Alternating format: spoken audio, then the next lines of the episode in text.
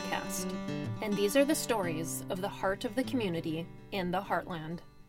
This series brings to life the oral histories of journalists in North and South Dakota, newspaper legends who devoted their lives to covering their rural communities. By now, a few have passed on, but all of their legacies endure, and their history is forever preserved in the newspapers they leave behind, as well as through these stories. These episodes are sponsored by the North Dakota Newspaper Association and the South Dakota Newspaper Association. Since the 1880s, both have advocated for the public's right to know and for the importance of newspapers in a democracy. There are major moments in history that you never forget the Great Depression, dust would fill up the ditches and then the, the thistles would lodge in the fences and then the then the wind would blow the dust. And you had drifts, like snow drifts, there's dust over the fences. Pearl Harbor, My reaction was to run outside, and I had a flag where that I flew every day uh, out in my backyard. I ran outside and I put, put the flag up and uh, saluted the flag, and then went back in to eat. That was my reaction to Pearl Harbor Day. Franklin Roosevelt's death, He said, he told me, and I'm a 12 year old, he said, Did you hear that Roosevelt died? And I still remember stiffening up, uh, you know, I the shock of it. the Kennedy assassination, That was devastating and huge, and we all remember where we were. And In this episode, our journalists reflect on the memories they have of media history as they grew up. For Noel Hamiel, news has been a constant in his family since the early 1900s. and we read newspapers religiously in my family. We always subscribed to the, in our case, the Mitchell Daily Republic. Um, from the day that my grandfather came to South Dakota in 1909, we've subscribed to the newspapers. Verlin Hofer recalled how different the media environment was when he was growing up in the 1920s and 1930s. Well, I suppose, you know, newspapers were were it. I mean that that that was mostly it and the greatest difference was how big is the circulation and how many times a week does it come out. One of his earliest news memories was of the Powder House explosion in Sioux Falls, South Dakota in 1936. Either one, did you ever hear about the Powder House explosion in Sioux Falls when these criminals uh, lit a fuse to this dynamite in this storage place where they kept dynamite and blew it up, and, it was a the explosion was so big that it, it registered on Richter scale all over the country and it blew out windows all over Sioux Falls. And we felt it here in Lennox. I remember sitting in the living room when that thing hit. My mother says, "Oh, somebody run into our porch with the car." and uh, so anyway, that's a long, long story. Can't go into all the details about the personalities involved, but anyway, that that was really a big thing. According to the Argus leader, the Powder House blast involved a group of thieves who ended up murdering one of their own and trying to cover it up. Larson's Hardware Powder House stored nearly 8,000 pounds of blasting powder and 6,000 pounds of dynamite when it was detonated with Floyd Parker's dead body inside. Another big news event of the area was when supposedly John Dillinger robbed a bank in Sioux Falls. And then, of course, a lot of weather related stories, you know, snowstorms, droughts, uh, crop failures, WPA relief programs. Those were tough times in the 30s. And that made the news. I would say, you know, my dad and other newspaper editors at that time they tried to put the best face on everything that they could. Those difficult Depression years made a lasting impression on Hofer. And we had relatives that lived up in the Huron area and Beadle and Spink County, and they just about starved to death. It, it, was pathetic. I remember going up there as a little, just a little boy, you know, and seeing what they were going through. Uh, dust would fill up the ditches, and then the, the thistles would lodge in the fences, and then the then the wind would blow the dust. You had drifts like snow drifts. There's dust over the fences, and the corn probably grow six inches and dry up, and, and they didn't even harvest any crops for at all for several years. So I don't know how they even survived. Not far away in Pierre, Marilyn Hagerty was struck by another major newsmaker of the 1930s the kidnapping of the Lindbergh baby. On March 1, 1932, the son of famed aviator Charles Lindbergh was kidnapped from their home in New Jersey. Hagerty was about six years old at the time. And I remember the Bruno Hauptmann kidnapping of the Lindbergh. Boy, that was a very big news story that made an impression on me. Um, because I remember walking home from school one night and I saw something up in a telephone pole, and I, th- I thought it had something to do with Bruno Richard Hauptmann, and I was so scared. I mean, it was just scary for kids to hear about the Lindbergh boy, and that was big news. Of course, Shirley Temple was our pride and joy. Every Sunday we'd try to go to a movie. We had friends who had a girl our age, and we'd all go to the movies and watch Shirley Temple. Um, those are things that most everyone did in the 30s, in the 1930s when I was, early 40s when I was growing up. Bob Lind's family lived in Niagara, North Dakota, a town of just 207 people in the 1930 census.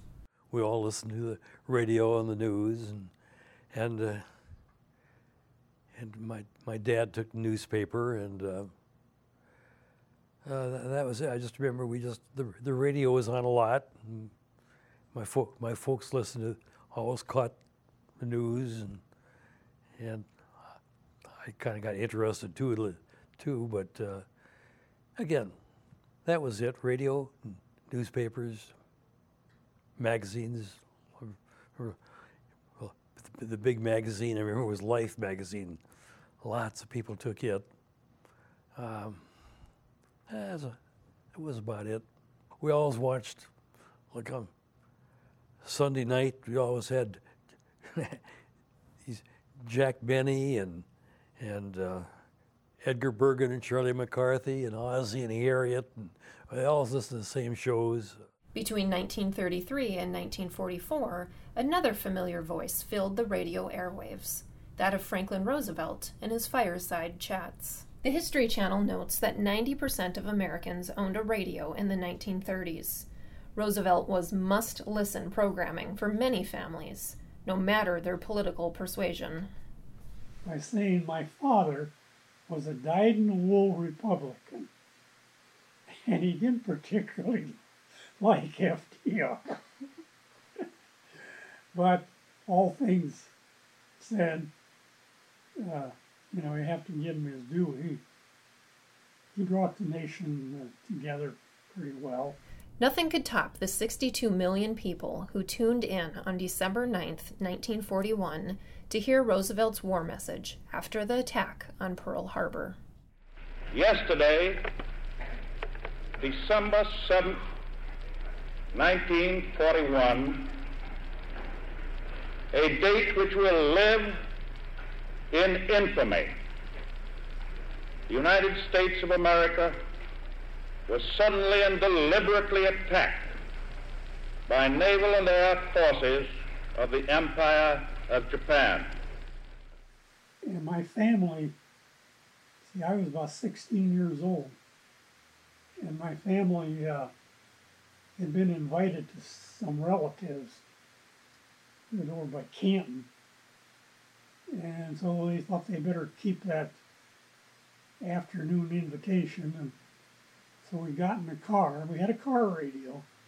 And we listened to the car radio all the way down there. And when we got there, these people had their radio on.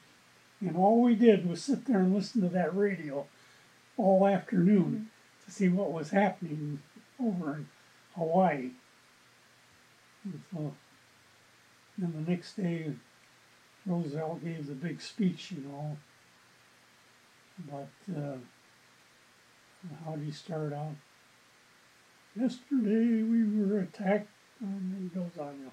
Well, anyway, it uh, it was quite a traumatic time and something you remember. Roger Casa was seven years old and had just sat down for dinner with his family in Northfield, Minnesota, when they heard the Pearl Harbor news. My reaction was to run outside, and I had a flag where that I flew every day uh, out in my backyard. I ran outside and I put, put the flag up and uh, saluted the flag, and then went back in to eat. That was my reaction to Pearl Harbor Day. I was very, I was very proud to be an American, and I was very uh, ha- unhappy with the fact that we were being attacked, and uh, uh, I, I just felt sorry for the people that were being involved in the in the attack on Pearl Harbor. In Illinois, Dick Lee's childhood was also heavily influenced by World War II. Mm, I do. I do remember uh, the coverage. Um, and I really have very vivid memories of World War II. Uh, we had scrap drives in school and saved metal. We went around looking for metal and rubber and things like that and built huge piles of metal in the schoolyard um, for scrap drives. And uh, we went down every Friday and built, bought U.S. bonds and things like that. And I wrote about it a lot. And we played war a lot. I mean, we built little trenches and wore helmets and all of that sort of stuff. War was very important to us. The same was true for Bob Lind. You know, from the time U.S. got into it from Pearl Harbor in 41 until it ended in 45, that's when I was a kid, you know. But um, it was all World War II. Uh, and the, uh, the things, the things that, that were associated with it, like rationing for, for groceries and, and gas and tires and uh, um, oh, and of course, and and the guys are going into the military. Uh, and you remember, I'm a kid in the 40s. I'm I'm not even a. Well, let's see. I would have. I'm in the late. What 41? I was, what eight years old. You know. But but it was I, I, do.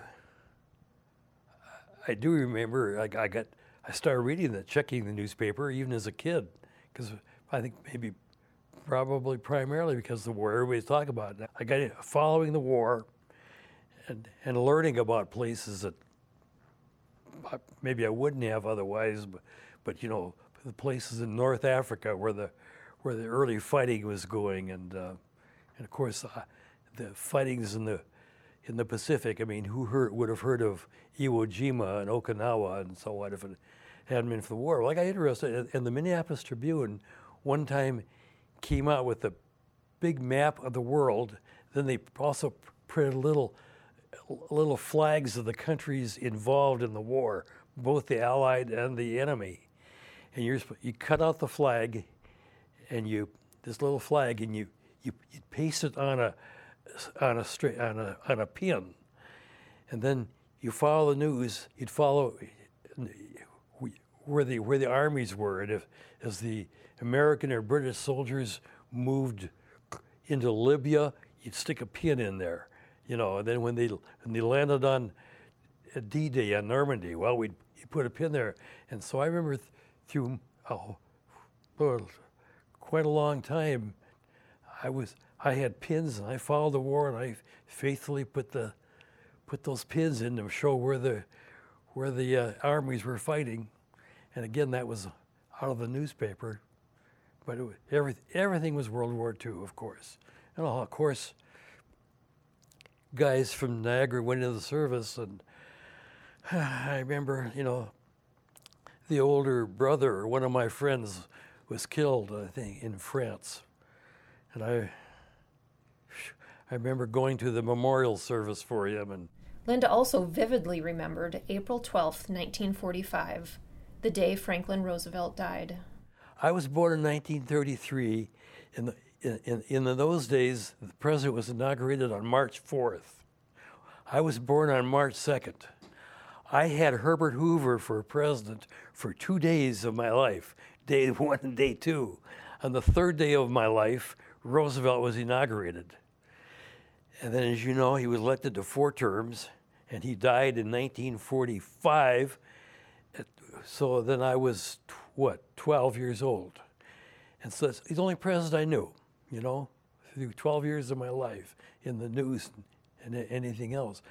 Uh, and I still remember I got out of school the day that it was a- April 12th, 1945.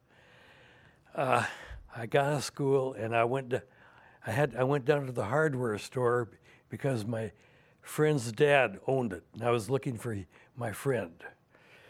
And I and I walked into the hardware store, and my friend's owner, his name was Sig.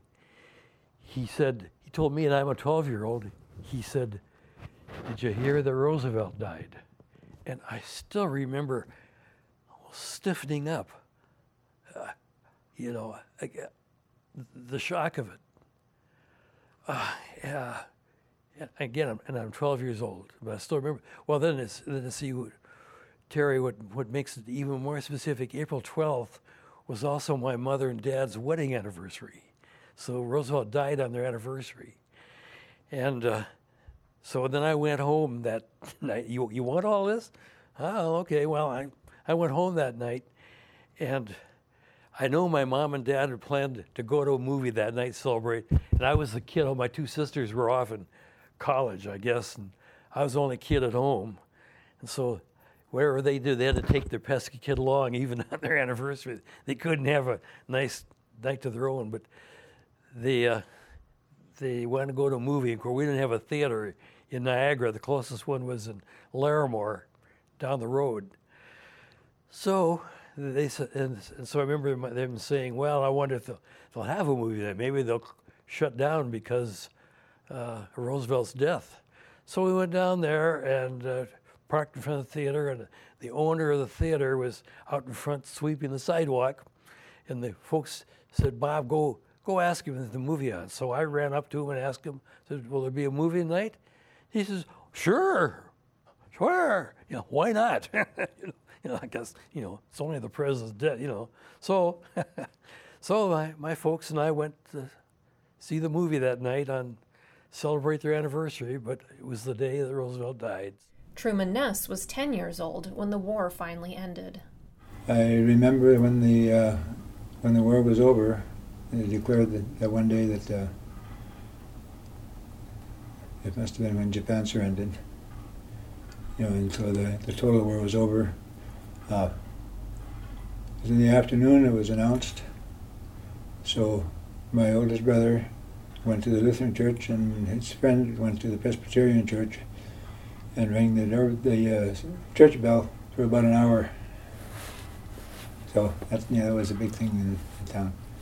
After the war came the baby boomer era and the rise of television. radio was there and visible, but towns the size of mine didn't have radio stations. Really, only larger cities had radio stations. Television really, at about the end of the war, was just coming into view.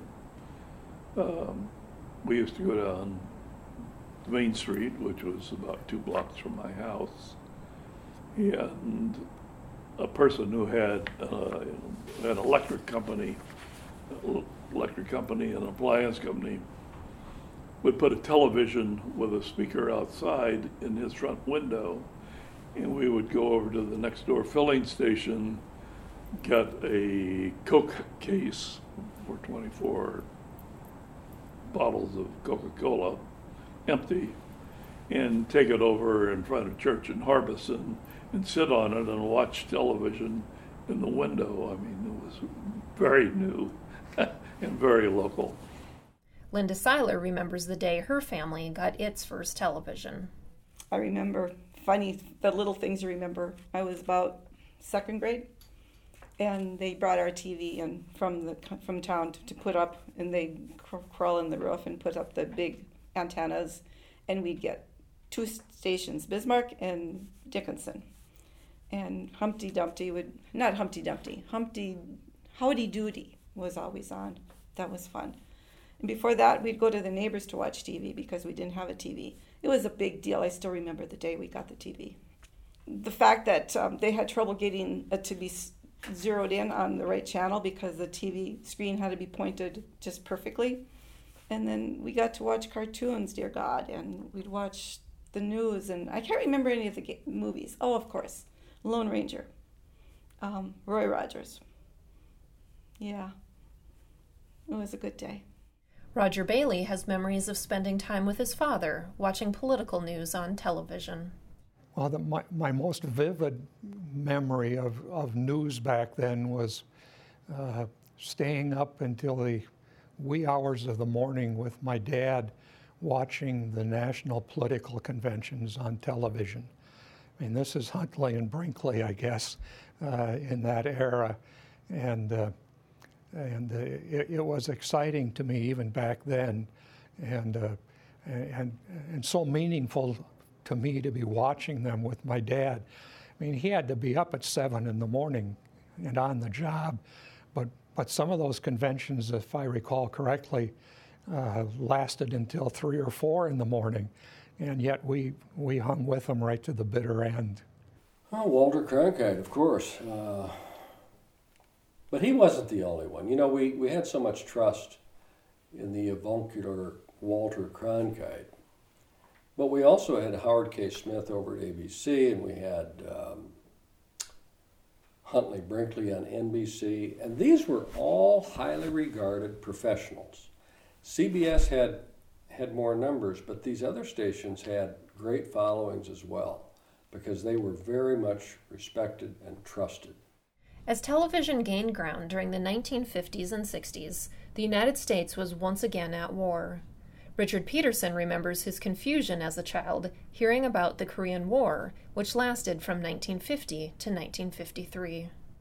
Well, I was too young to remember World War II, but I do remember the newsreels um, that that would tell about things after the war. And I remember that uh, the outbreak of uh, the Korean War, that was um, that was kind of scary. They were talking about the guerrillas, and we had we thought that they were training wild gorillas to, to fight with the Americans, but of course that wasn't the case. The early 1950s also brought the return of a Republican to the White House for the first time in 20 years. On September 16, 1952, Dwight Eisenhower made a campaign stop in Northfield, Minnesota, which made an impression on a teenage Roger Casa.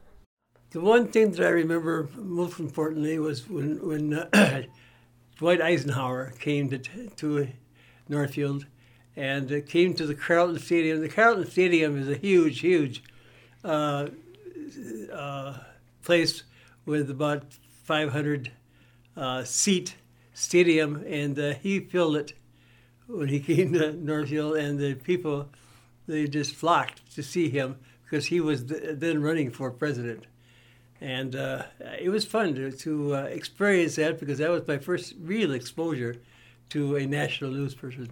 Moving into the 1960s, the Cuban Missile Crisis, the Kennedy assassination, and the Civil Rights Movement dominated media coverage. you know, the, the Cold War and the Bay of Pigs and the Cuban Missile Crisis and Kennedy versus Khrushchev and all of that in black and white TV, um, it seemed so far and yet so close. Because it was happening, it was a threat. The adults, especially, were concerned about it. Um, I don't think the kids lost any sleep over it. I mean, kids don't normally do that. But um, it was very real and may have had more of an in, impact on us than we thought at the time. Uh, but I never remember any insecurity or fear from those late 50s, early 60s conflicts. John F. Kennedy's death on November 22, 1963, seared into the memories of millions of Americans who will never forget what they were doing when they heard the news. That was devastating and huge, and we all remember where we were, and we all remember leaving our classroom and going to the gymnasium and having our principal stand before us and tell us what had happened. Um, so that's 63, and I'm what, a sophomore in high school. So that was the, that was huge. And then, I mean, really, you know, the, the 60s were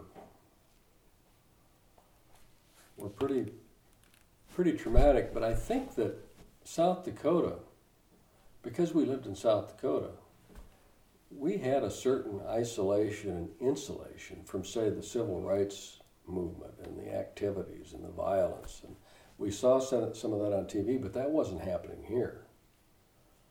I mean, the black population in South Dakota at that time, and even to this day, is very small. So we didn't have those issues. We had different issues, but those came later the conflicts with uh, American Indians and the AIM movement. But that didn't that didn't occur until the 70s. The biggest news thing that I remember in my lifetime, of course, was the assassination of Kennedy. And that was in 63. I had become the editor of the Benson County Farmers Press on November 1, 1963, and Kennedy was shot on 22nd. And uh, that, that was the most traumatic thing that I've been through, tell you the truth. Kennedy was so young, he was so vibrant, and uh, he was uh, quite well thought of by the populace, I think. And he had a beautiful wife and nice kids, and here this guy gets rubbed out. It's terrible. It was terrible.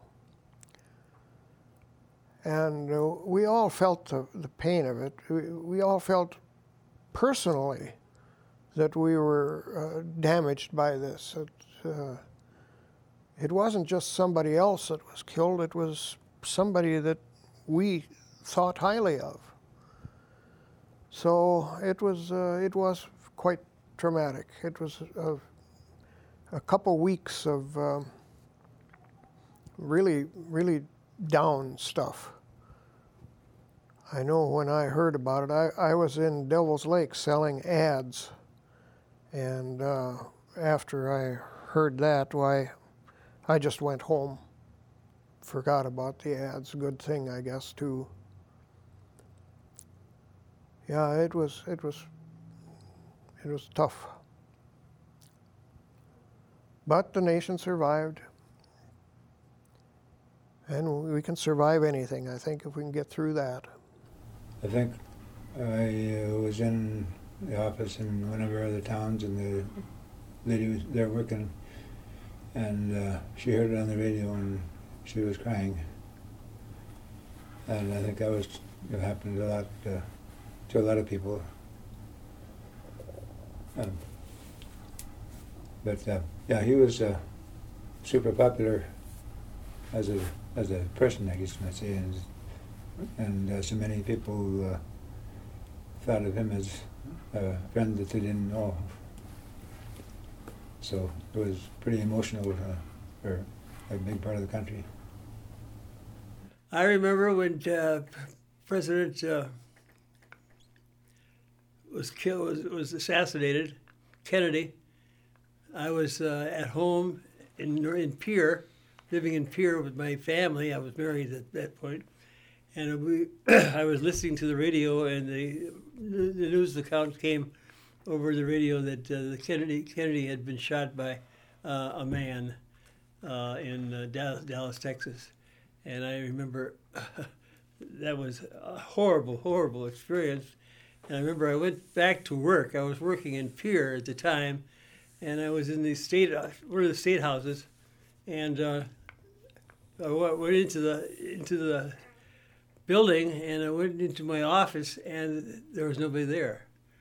And I remember I went outside, and I went to find my boss to find out where he was at, and everybody was in was in the television room watching the the account of the uh, assassination, and that was that really affected me deeply, deeply affected me, and in fact.